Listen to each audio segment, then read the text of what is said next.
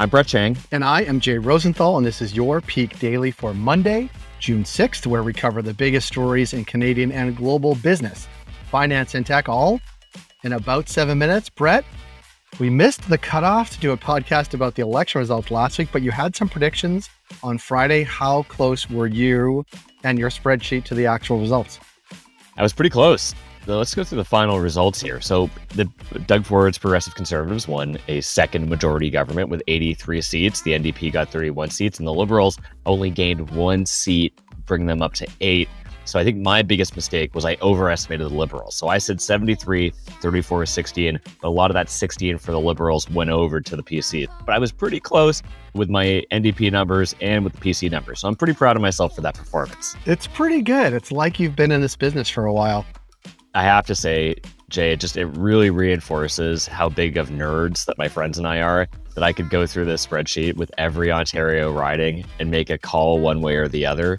And then we all went to the bar to watch it, and we got into a big fight because there was, rightfully so, a big group of people that wanted to watch the Edmonton Oilers versus the Colorado Avalanche. And then we're sitting at this table saying, no, put the election on. Put the Ontario election that had 43% turnout on, which was a fun dynamic. Half of that turnout was in the bar with you. Yeah, exactly. Brett, aside from election results, what do we have for Peak Pals this Monday? For our first story, dairy farmers are struggling to get their products onto shelves. For our second story, Elon Musk is worried about the economy. And for our third story, Canada's economy has a productivity problem. For our first story, amidst rampant inflation and supply chain disruptions, dairy farmers are struggling to get their products under grocery store shelves. Another day, another supply chain issue. Brett, what are dairy farmers up against right now? So Canadian dairy farmers are facing record price spikes for a range of commodities needed to produce more milk. So what they're doing is asking the government to hike the set prices that determine how much they are guaranteed to receive for their product. And here is some background on the issue. Between July 2021 and March 2022, the cost of fertilizer jumped 44%, fuel jumped by 32%, and feed by 8%. But the last bump in dairy prices was only, I'm going to say only because I know we had a conversation about this on the podcast, 8.4%.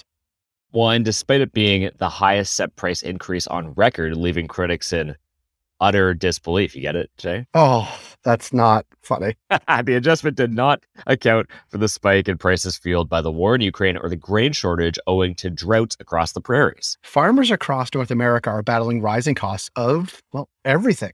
Beyond feed, fertilizer, and fuel, the 3Fs, prices for some herbicides have jumped by 265% over the last year, while interest rate hikes have made business loans even more expensive. As the overall inflation rate for groceries hit around 10%, the Retail Council of Canada partly blames producers, but dairy farmers say higher set prices impact the top of the supply chain and are removed from the prices that retailers actually end up charging. So, Jay, why should Peak Pals care about dairy pricing? Well, many Canadians are struggling to keep up with the soaring food prices still. As farmers face increased costs of their own, the continued viability of Canada's farming industry will rely on striking a balance between both ends of the supply chain. For our second story, billionaire CEO Elon Musk is feeling quote-unquote super bad about the economy and will move to pause hiring and cut 10% of his Tesla workforce. He said in an email to executives. When Elon talks, it's probably worth listening. What's his prediction, Jay? Well, it's impossible not to listen because it's everywhere. Well, here's some context. Before his warning, Tesla had about 5,000 job postings worldwide, and Musk had just told employees they needed to spend 40 hours a week at least in the office or go, quote, pretend to work somewhere else. And we did talk about this last week. Now, Musk is feeling super bad about the economy and is proceeding with cuts, but he isn't the only executive raising concerns over the risk of a recession. JP Morgan Chase CEO Jamie Dimon predicts an economic hurricane as the war in Ukraine, soaring inflation, and a fresh round of interest rate hikes continue to darken the economic forecast. Goldman Sachs President John Waldron said the current economic turmoil is one of the most challenging periods he has ever faced in his career. But on a more positive note, Bank of America CEO said low unemployment, wage growth, and high spending are good things, even though they pose a challenge for policymakers trying to keep the economy from overheating. And for all the doom and gloom coming from business leaders, some key economic indicators still look pretty darn good, Brett. Canada's unemployment rate is at record lows, and the U.S. added 390,000 new jobs in May. Not what you'd expect during a recession. Layoffs in industries vulnerable to economic uncertainty like tech have started to kick off, with Meta, Instacart, and Klarna all announcing big cuts. Whether that's an early sign of things to come in the rest of the economy, that remains to be seen, which brings us to why all this talk of the economy matters, Jay.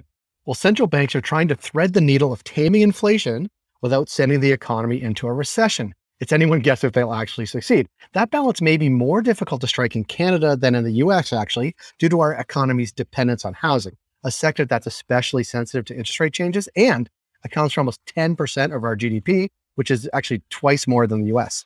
Now, Musk and other executives are pretty dialed into the global economy, but business leaders and economists alike can often be wrong. We definitely know that just by doing this podcast. Remember back in 2021, when even the Treasury Secretary said inflation would be a short-term thing. And for our third and final story, we aren't talking about that to-do list that you've been putting off for weeks now. Canada's got a bigger productivity problem on its hands that threatens to drag down both business profits and wages. Brett, this doesn't sound great, especially considering our last story. What's up? So Canada's productivity level fell to 0.5% in the first quarter of 2022, marking the seventh consecutive quarter of falling productivity. And Jay, for those who aren't in the know, how do economists actually define what this productivity is? Well, me being an economist, I will try to describe it well. I'm just kidding. I'm not an economist, but here is the answer that you're looking for. Productivity is a measure of how much of something you get, the output, for each unit of input you use to produce it. A basic example of this: if I make 10 widgets per hour and then start using a new fancy machine that lets me make 10 widgets per hour, I have doubled my labor productivity. You took an economics class, Jay, didn't you? 101, yeah. There we go. That's all you need. When Statistics Canada reports the productivity fell by 0.5%, it means that the GDP per total hours worked in the economy fell by 0.5% during Q1. So total economic output didn't rise in line with the increase in how many hours Canadians worked. Growing productivity doesn't always mean the economy is doing well, though. Sometimes in a recession, hours worked will fall faster than output, and productivity will go up even while the economy shrinks and people lose their jobs.